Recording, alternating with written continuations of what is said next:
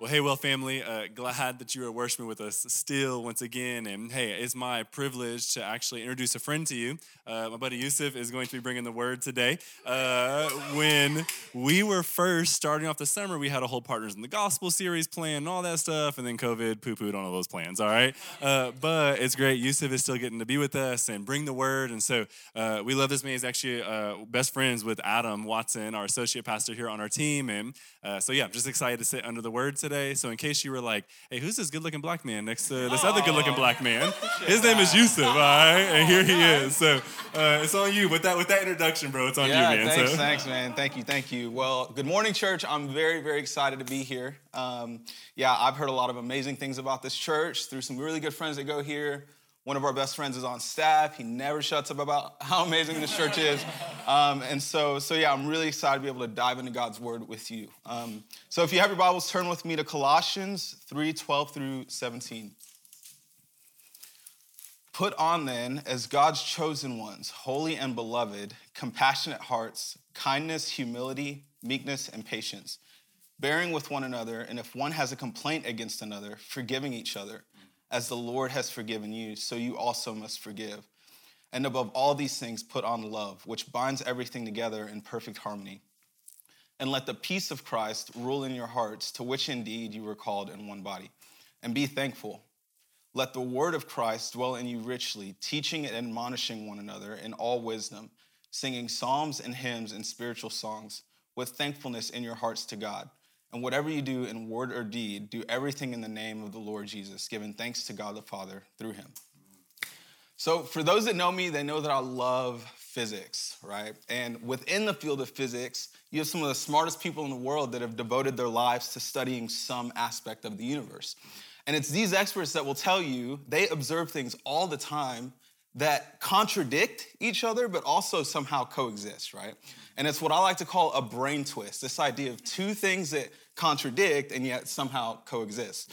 And so I share that for two reasons. One, to encourage the people of God, right? If you start to get a brain twist trying to contemplate the Trinity, right, you're in good company, right? Um, and then two, as we're journeying through Colossians today, we're going to encounter what I like to call a brain twist, right? And we'll be answering this question what does it look like for followers of Christ to live an active lifestyle as active members um, of the kingdom of God? Um, and so, starting in verse 12, Paul, the first thing he says is, Put on then, as God's chosen ones, holy and beloved, compassionate hearts, kindness, humility, meekness, and patience, right? So, but notice here how this doesn't read backwards, right? It's put on as God's chosen children, not in order to be God's chosen, um, in order to be God's holy ones, put on these things, right? And so, Paul, before he even gets into what it looks like to, to live a kingdom centered lifestyle, he makes it imperative to first address it. If you are in Christ, you are holy, you are chosen, you are beloved, right? But then for Paul to say, put on these things, right, is to say, that there's some effort on our part right? Like there's some something that we are called to actually do and act. So here's the brain twist. You are holy and yet here's what it looks like to be holy right? And so this isn't the first brain twist either. If we read just a few verses before this one um, verse 3 and 5 for you have died, and your life is hidden with Christ in God. And then you fast forward to verse five, therefore put to death what is earthly in you, mm. right? And so, okay, okay, right? So the old me has died, yet there's a call to put to death, right? And so a bit of a brain twist. And so these things really used to confuse me until I realized one simple fact that is really revealed all throughout scripture, and that is God loves to partner with humanity to accomplish his will on this earth, right? And so I think that point, right? God loves to partner with humans can really be understood by asking two simple questions, right? First question Who creates life? And feel free to answer. Who creates life? God creates life, right? So anything, any anyone that knows anything about how a baby forms over nine months, right? Like it's miraculous, right? And it's got God's thumbprint all over it right? But then if I were to ask the question, how is life created? Humans, right? Right? So, as miraculous as life is, right, the process of the creation of life doesn't start until humans do what humans need to do to create life, right? Right? So it's humans partnering with God uh, to bring life to earth, right? Um, and so, so the point here is just as humans partner with God in bringing life, when it comes to our holiness, Christ has done it all. We are holy because of what Christ has done for us. Yet we partner with God in our sanctification. In the process of becoming more and more like Christ, we are called to then put forth effort to walk out our holiness, right? And Paul says in verse 12 that as we do that, there are gonna be certain traits that we see, right? Um, put on then as God's chosen ones, and you see the traits, the fruits of this new nature compassionate hearts, kindness, humility, meekness, patience. And then he goes on to say in verse 13 and 14 that the, the displaying of these fruits are seen first and foremost in community, right? So verses uh, 13 and 14. Bearing with one another, if one has a complaint against another, forgiving each other as the Lord has forgiven you, so you must also forgive. And above all of these things, put on love, which binds everything together in perfect harmony. So here Paul is saying that, okay, if we're gonna answer this question, what does it look like for, for people who've received Christ and are following Christ to live as active members of God's kingdom? First thing is, first thing is that it's, it's active, right? It requires action on our part. And second, the fruits of our nature are revealed in community as we bear with one another, especially when it's hard, especially when conflict happens. It's almost like Paul is saying if you want to know how well you're doing at walking out your new nature, don't tally the number of times you say please and thank you to people you never see again, right? It's it's when there's conflict. That's when with the people closest to you, that is when our new nature has an opportunity to shine, right? So I don't know about you guys, but for me, I think it's much easier to show compassion and kindness, humility um, to people that I maybe don't really know very well, um, more than it is to like my wife, right? Um, and so, I mean, even her and I, we talk about this often. A couple weeks ago, um, I'm not a morning person. She is an extra morning person, right? And so we had somewhere to be in the morning, but you know, I still had like five minutes left that I could like kind of squeeze out, get some more sleep before we had to go. And I hear her come in. She's in the bedroom on the phone, and she's, I can hear her talking to her friend, and she's like, "Oh, girl, I'm so sorry you're going through that. Oh. And then she sees that I'm still in bed and she's like, Are you seriously still in bed? Okay, get up. It's time to go. We're gonna be late, blah, blah. And she's like, Oh, girl, I'm so sorry, blah, blah, blah. And I'm like, Yo, can I get some of that compassion and patience, right? You know, and of course I asked her if I could share that illustration, you know, and and um, she was like, Yeah, you can share it, but sometimes it's not that I don't have patience with you. It's that you think it takes five minutes to get ready and it takes you 45, and we're always late, right?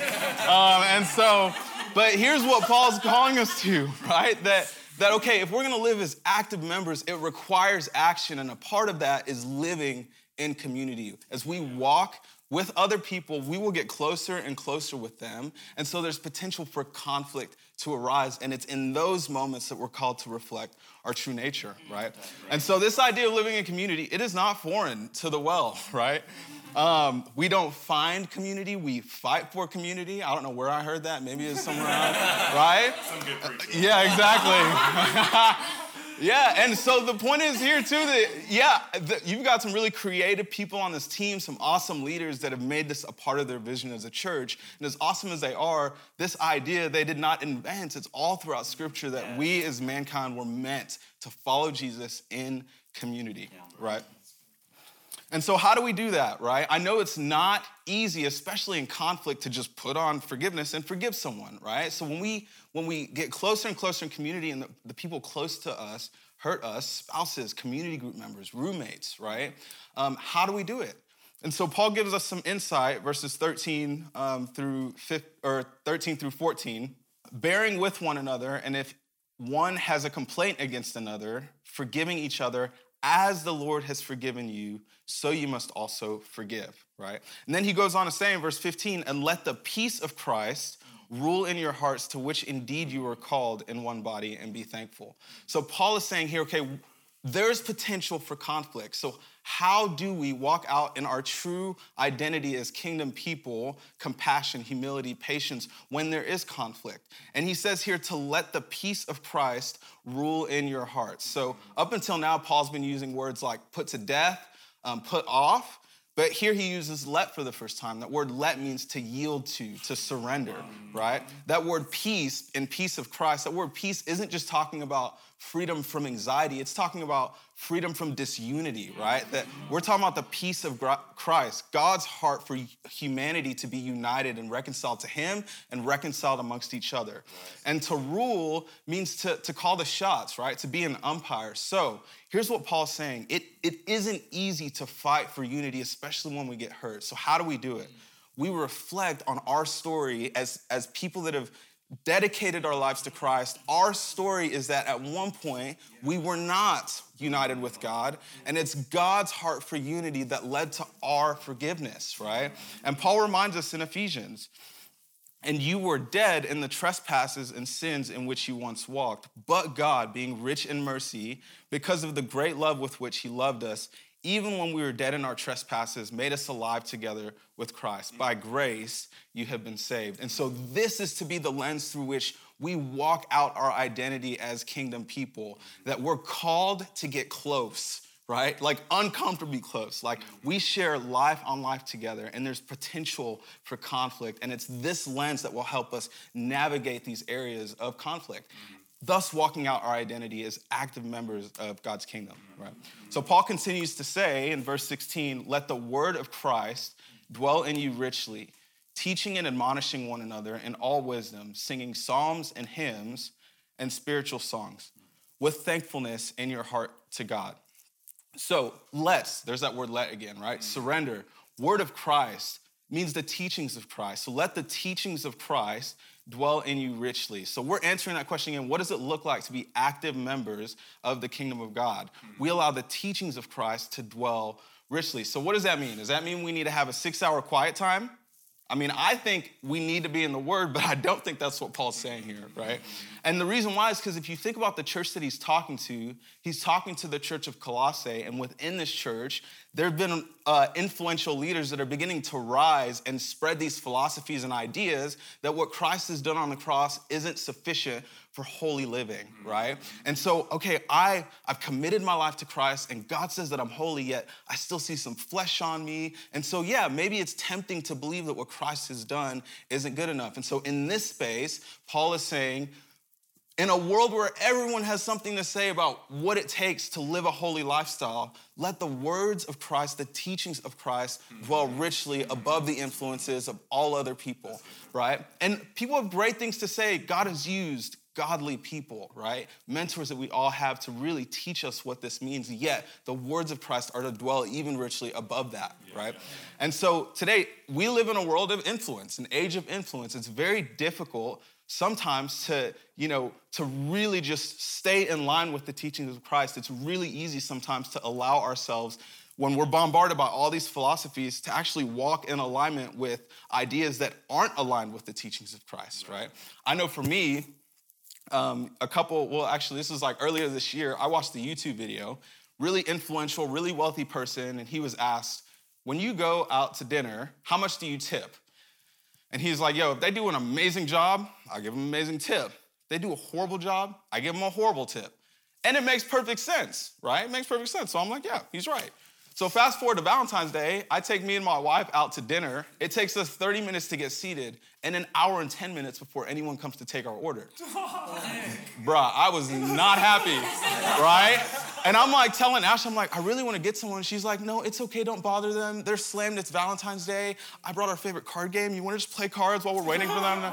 And I'm like, you know, I'm looking around, it's a nice table. Everyone's, we're dressed nice, everyone's dressed nice. And I'm like, yeah, sure. I move everything off the table and we just start playing cards. And the waitress comes up, and you can tell she's never seen anything like this before because she's mortified. And then it clicks for her. No one's taking y'all's order yet?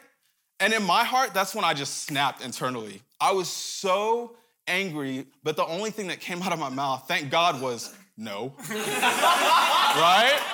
I wasn't happy. So, so fast forward, fast forward to the end of dinner. Guess who is 100% in the flesh, just so angry. This idea of me being saved by a gracious God when I didn't deserve his love, he initiated, all of that is just out there. I'm walking in my flesh, time for the tip, and I leave a horrible tip, and I walk out of there with some sense of like justice, like, yeah, they got what they deserved, right? And so it's so easy for me to just align with this philosophy that has no influence of Christ in it, right? And so fast forward to the next day, and my wife is like, "Hey, I love you. The way you were acting last night, not okay." Mm. and so, you know, like, yo, you, and I and I definitely feel that conviction from the Lord that okay, without even realizing it, I'd align myself with a philosophy that that really is of this world. It makes sense to our flesh, right? And I completely forgot that my life as an active member of God means that I respond through the lens of the gospel. So whenever I, right, whenever I'm wrong or whatever, the gospel should influence um, how I respond, right? And so for me, I was like, do I need to go back and right my wrong? But immediately, I was like, the Lord was like, bro, within the next 10 minutes, you will have 10 more opportunities to put on your new nature and to walk out the holiness that I'm partnering with you to walk out in you, right? And so this isn't about feeling shame for the times where we have worn our flesh and acted out of our flesh, right? There's a call that if we're gonna be active members of God's kingdom, that we put on our new nature now and walk out step by step, day by day, these fruits that we see are produced by the new nature, right? And so he says, let the word of Christ dwell richly. And then he starts to answer, well, how, how can we do that? Um, end of verse 16 by teaching and admonishing one another in all wisdom, singing psalms and hymns and spiritual songs with thankfulness in your hearts to God.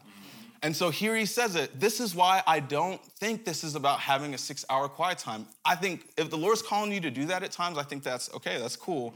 But here we see that letting um, the word of Christ dwell richly is also carried out in community as we right. teach one another, admonish one another, and as we sing songs and psalms and spiritual songs that, that really help infuse the teachings of Christ in our heart.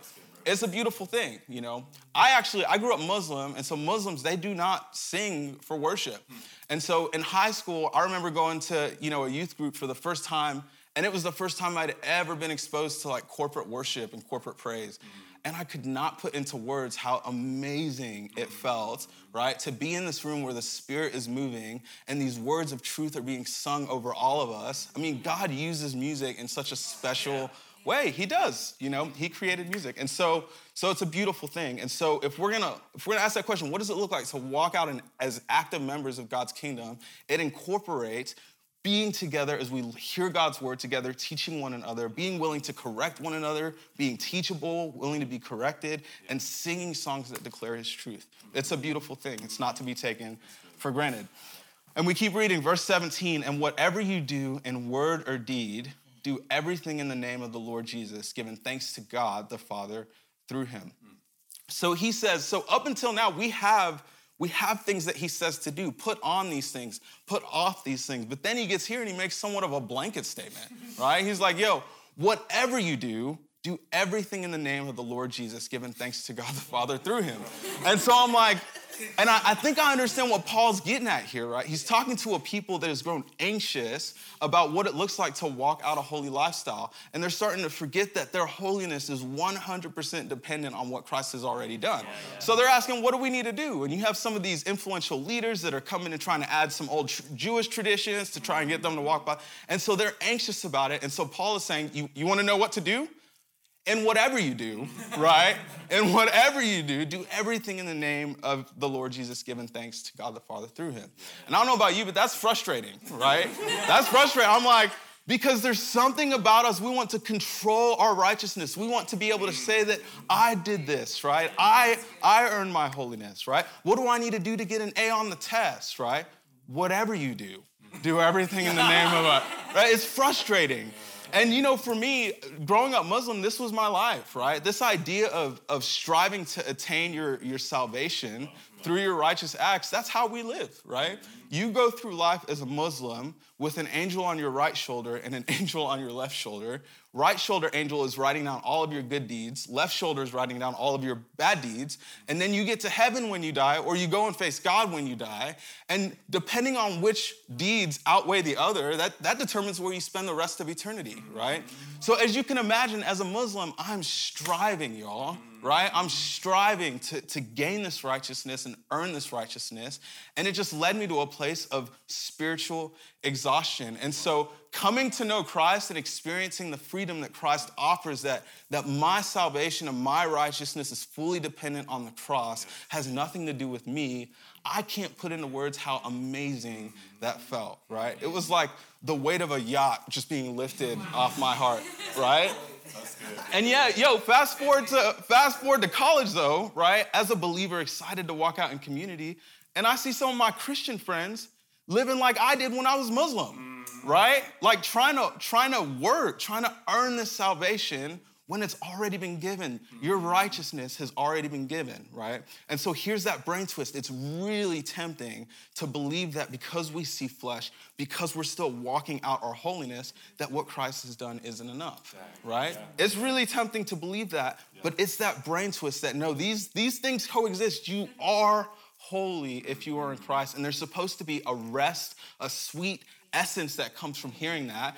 And it's out of that identity that we walk out our holiness in the process of sanctification, not the other way around, right? And so this is what Paul is saying. So in everything that we do, we are to be thankful. So I think what Paul is doing here is thankfulness is the key to really staying in that place of God, my salvation is a gift, my righteousness is a gift, yet I am called to walk out my identity, right?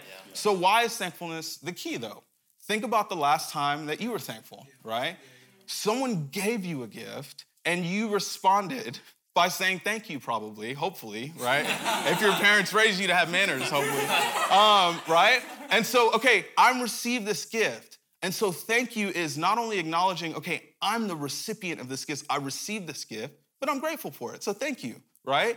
Um, and so, so I think, you know, the reality is if I'm walking out my faith and doing everything and saying everything is fixed on the person of Jesus, so that now when I um, when I think about what I'm doing, it in no way contributes to my salvation because I'm thankful to God that my salvation has come through Christ. Right. So, in everything I do, I'm thankful. Why am I thankful? Because my righteousness doesn't come as a result of what I do, it's been given to me. Right. And so, you can strike this balance, right? As we kind of teeter on the lines um, of this brain twist, it's really easy to fall into flat out legalism. But with thankfulness, in every act, we're reminded that our salvation is a gift from God, yeah. right? Yeah. It's a gift. And so think about though, there are times when, you know, people try and do stuff for me, and it's kind of hard to say thank you because of pride, right?